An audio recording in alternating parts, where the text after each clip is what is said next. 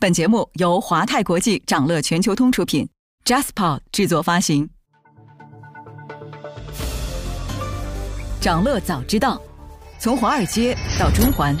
每个交易日开盘前，我们用十分钟为你播报最新鲜、硬核的财经快讯。今天是二零二二年十一月十四号，星期一，各位投资者早上好。美国十月 CPI 数据引发市场狂欢，超预期下跌，是否暗示通胀已经见顶？这对十二月美联储加息政策又有什么影响？稍后的焦点话题，我们将从三个角度为你拆解。不过，首先还是让我们快速回顾一下上周全球市场的表现。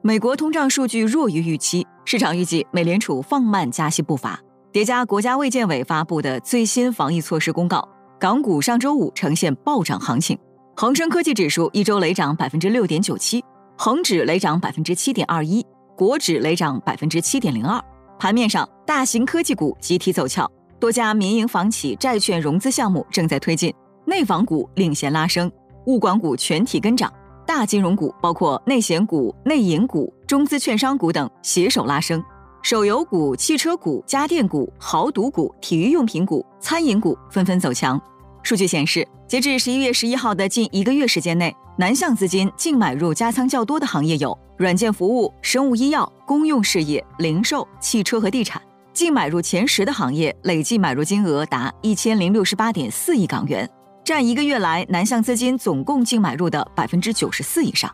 让我们把视线转回美国，当地时间十一月十二号，民主党取得国会参议院的五十席，锁定参议院控制权，这意味着。在拜登剩下的两年任期内，民主党能够批准司法提名、行政部门任命，并制定立法议程。市场关于共和党横扫两院的期待落空。此外，虽然上周发布的十月 CPI 数据让投资者喜闻乐见，但密歇根大学发布的数据显示，消费者对长期和短期的通胀预期在十一月都有所攀升，其中长期通胀预期上升至百分之三，创最近五个月新高。通胀预期上升，拖累消费者信心创下四个月新低，给美联储带来更大的紧缩压力。而昔日全球交易量第二大网红加密货币交易所 FTX 的轰然倒塌，导致加密货币市场动荡，继续打压风险偏好。分析认为，在通胀高烧并未消退的情况下，美联储远未停止加息行动，短暂的反弹行情可能只会让市场感到失望。一次次被推高的借贷成本，也使第三季度美国房价增速急剧放缓。经济学家认为，未来房屋销量可能进一步下降。就在美股久违的狂欢之际，摩根大通卖出二十六点五亿美元，这是五年来最大规模的日内卖出交易。公司交易员表示，这次反弹没有支撑力，美股还在熊市，经济前景依旧悲观。与此同时，在最新发布的欧洲秋季经济预测报告中，欧盟悲观预言。俄乌冲突、能源危机、通胀高企和货币紧缩，都令欧洲面临今年冬天陷入衰退的窘境。二零二三年，欧元区和欧盟的增长都被下调至百分之零点三，而德国和瑞典的二零二三年经济预计都将萎缩百分之零点六。此外，报告还对通胀维持在高位更长时间给出了悲观预期，并全面上调 CPI 预测，预计欧元区今年 CPI 均值为百分之八点五。直到二零二四年，CPI 都将高于欧洲央行百分之二的通胀目标。经济衰退的担忧正在成为现实。英国国家统计局公布的数据显示，英国三季度 GDP 收缩百分之零点二。英国将启动新的财政计划，包括大幅增税以及削减财政开支。您正在收听的是长乐全球通早间资讯播客节目《长乐早知道》。在快速回顾了上周市场的动向后，我们进入今天的焦点话题。每期节目我们会挑选一个在全球金融市场最值得中国投资者关注的热点趋势，从多个视角为你进行拆解。今天我们关注的是美国十月 CPI 数据。上周四晚间，美国公布了十月 CPI 数据，时隔七个月，CPI 数据首次回到百分之八下方，同比增幅为百分之七点七，达到俄乌冲突爆发以来的低位。这也引发了一场美股市场狂欢，创下两年来最大单日涨幅记录。诺贝尔经济学奖得主、纽约市立大学经济学教授保罗·克鲁格曼表示，由于十月份通胀数据出人意料的积极，表明美国十月通胀降温幅度超过预期，这意味着经济软着陆的可能性越来越大。这次通胀真的见顶了吗？这份令市场狂欢的 CPI 报告是否真的意味着美联储货币政策即将迎来转向？今天我们从数据解读、加息路线分析以及通胀表现这三个视角，带你一起拆解美国十月 CPI 报告的方方面面。视角一：美国十月 CPI 数据解读。CPI 是衡量美国通胀水平的重要指标。刚刚披露的十月美国 CPI 数据增幅回落，显示美国通胀走向降温，给了美联储更多放缓加息步伐的余地。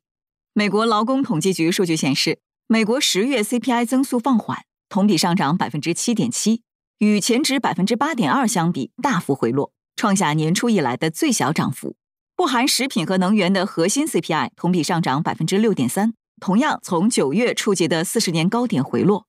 在环比数据方面，十月核心 CPI 上涨百分之零点四，同样好于预期。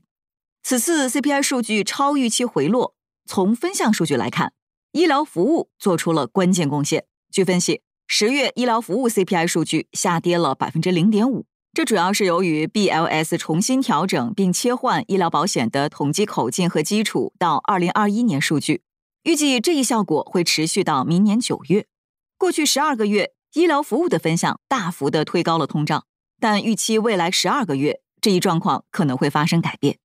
在核心 CPI 数据中，最鼓舞市场的其中一点是商品物价的持续回落趋势，其中服装、二手车价格大跌，二手车批发价格十月环比下滑百分之二点五，表明商品通胀正在放缓，需求重新转向劳动密集型服务。全球的供应链也正在复苏。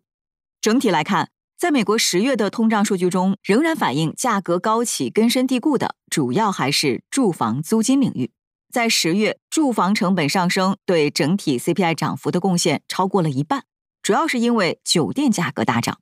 不过，分析认为，住房指标向来存在滞后性，人们对这一领域的通胀高企，并不需要过于担心。诺贝尔经济学奖经济学家克鲁格曼在 CPI 数据出炉后就表示，从这份通胀报告来看，我们有充分理由相信潜在通胀正在得到控制，且根据目前最新的价格数据，住房和租金价格都已经在持续下降。视角二：CPI 对美联储加息路径的影响。在年内最后一次议息会议前，CPI 数据被普遍认为。将对美联储未来的政策路径产生重要影响。一直被视为新美联储通讯社的《华尔街日报》记者 Nick Timiros 就发表文章指出，从分项数据来看，美联储抗击通胀的手段有了一定效果，基础通胀似乎已见顶。那么，本次通胀的超预期改善能够让美联储放慢加息的步伐吗？就在 CPI 数据发布之前，美联储在十一月利率决议报告上抛出了一鹰一鸽两个信号。鲍威尔虽然暗示美联储将在十二月放慢加息步伐，但是未来比加息的速度更重要的是加息的高度和持久度。最终利率水平将高于九月的预期。不过，这次 CPI 超预期放缓，多少淡化了此前鲍威尔渲染的鹰派氛围，很大程度上提振了市场情绪，可以说是引发了一场足以载入股债汇市场史册的大行情。三大股指在报告公布后纷纷收涨。且均创下了自二零二零年四月以来的最大单日涨幅，风险资产和科技股强势反弹，大型科技股更是备受鼓舞。当地时间周四美股盘中，苹果股价大涨百分之八点九，市值飙升一千九百零九亿美元，创下美国上市公司有史以来单日最大市值增幅。科技股为重的纳斯达克一百指数收涨百分之七点四九，领涨美股主要股指。股市大涨，债券收益率大跌，表明投资者预计这让美联储有余地放慢其激进的紧缩步伐。分析认为，支撑美联储继续激进加息预期的基石是美国通胀。如果通胀以比预期更快的速度下滑，美联储放缓加息步伐的空间将更大。事实证明，在低于预期的通胀数据发布后，加息放缓的曙光似乎近了。多名美联储官员表态支持放缓加息的步伐。同时强调他们遏制高通胀的决心，也指出放慢加息步伐并不代表更宽松的政策。市场全面消化美联储十二月加息五十基点的预期。根据智商所利率观察工具，市场目前预计美联储十二月加息五十个基点的可能性从之前的百分之五十二增加至百分之八十。蒙特利尔银行美国利率策略主管林根也在采访中表示，通胀数据疲软进一步巩固了通胀见顶的论调。美联储十二月应该不会继续加息七十五个基点。不过，单单一份低于预期的通胀报告不足以改变鲍威尔的鹰派立场，预期下月仍将加息五十个基点。与此同时，对明年以及本轮加息峰值的预测也出现了重大转变。交易员在昨夜 CPI 数据发布后最新预计。美联储本轮加息周期的利率峰值将仅为百分之四点八七，在此之前，这一预期始终牢牢地锁定在百分之五以上。这预示着市场当前的定价认为，美联储明年最多只能进行两轮二十五个基点的加息，随后本轮紧缩周期很快就会结束。但无论如何，十月的 CPI 报告只是一份孤立的通胀报告，可能还不足以锁定美联储明年的利率走向。在十二月议息会议前。美国还将发布十一月 CPI 报告，这很可能将决定通胀当前的回落态势是否真的能成立。视角三：通胀见顶了吗？就美国来看，十月 CPI 数据的良好表现，叠加美联储此前释放的放缓加息信号，让市场再次看到了通胀见顶的希望。本次的通胀数据中，房租分项仍然显示出粘性，但正如前面我们说的。住房指标向来存在滞后性，分析普遍认为人们不必过于担心。沃顿商学院教授西格尔表示，美联储一直在使用落后的住房数据。他甚至认为，如果排除美联储使用的滞后的住房数据，通胀实际上是负的。在西格尔教授看来，美国实际上已经处于负通胀模式。另一个对通胀构成压力的是薪资因素。美国劳工部此前公布的十月非农就业报告显示。十月工资水平稳步上升，劳动力市场韧性依旧。但对照过去十二个月、六个月和三个月的平均非农数据，劳动力市场表现出持续的降温趋势。但是，过去一段时间为了遏制通胀而实行的加息政策，正在让美国经济失去动力。在消费端，通胀正在令消费者的钱包缩水。政府数据显示，美国消费者购买力同比下降百分之三点零。九月，美国个人储蓄率下降至百分之三点一，处于近十四年来的最低水平。随着美国家庭逐渐耗尽疫情政府财政补贴，越来越多的衰退言论使他们更加谨慎。面临通胀压力的并不只有美国，不少发达经济体也在这一轮全球通胀中艰难生存。以英国为例，英国央行首席经济学家就在上周二表示，疫情以来，英国至少有六十万人退出劳动力大军。劳动力规模急剧下降，使英国通胀面临上行压力。这意味着英国央行未来进一步加息，持续加息可能会对消费和经济产生进一步的抑制作用。十月开始，全球央行政策收紧力度有所放缓，经济压力令决策者开始权衡高通胀压力下的利率路径。发达经济体中，除美国外，澳大利亚联储、加拿大央行最近一次加息幅度均不及市场预期。部分新兴市场国家已经考虑紧缩周期的结束，但需要注意的是，目前美国的通胀水平还远远未达到百分之二的目标。伦敦国王学院教授表示，通胀的真正原因是市场供应不足，美国需要恢复生产、恢复供应链，这意味着需要企业进行更多的投资或是创业。此外，他担忧美联储在面临巨大政治压力时被迫改变政策方向，最后让美国陷入百分之五的通胀区间。这种软刀子将更加磨人，成为杀死普通民众的凶手。想了解更多新鲜资讯与牛人探讨投资干货，欢迎进入掌乐全球通 App。掌乐全球通是华泰国际旗下自主研发的一站式财富管理平台，为全球华人投资者提供港、美、A 股及新加坡市场的股票交易、公募基金、ETF、保险、智能投顾等多元化金融产品及服务。点击节目 show notes 中的链接，现在就一键直达掌乐全球通。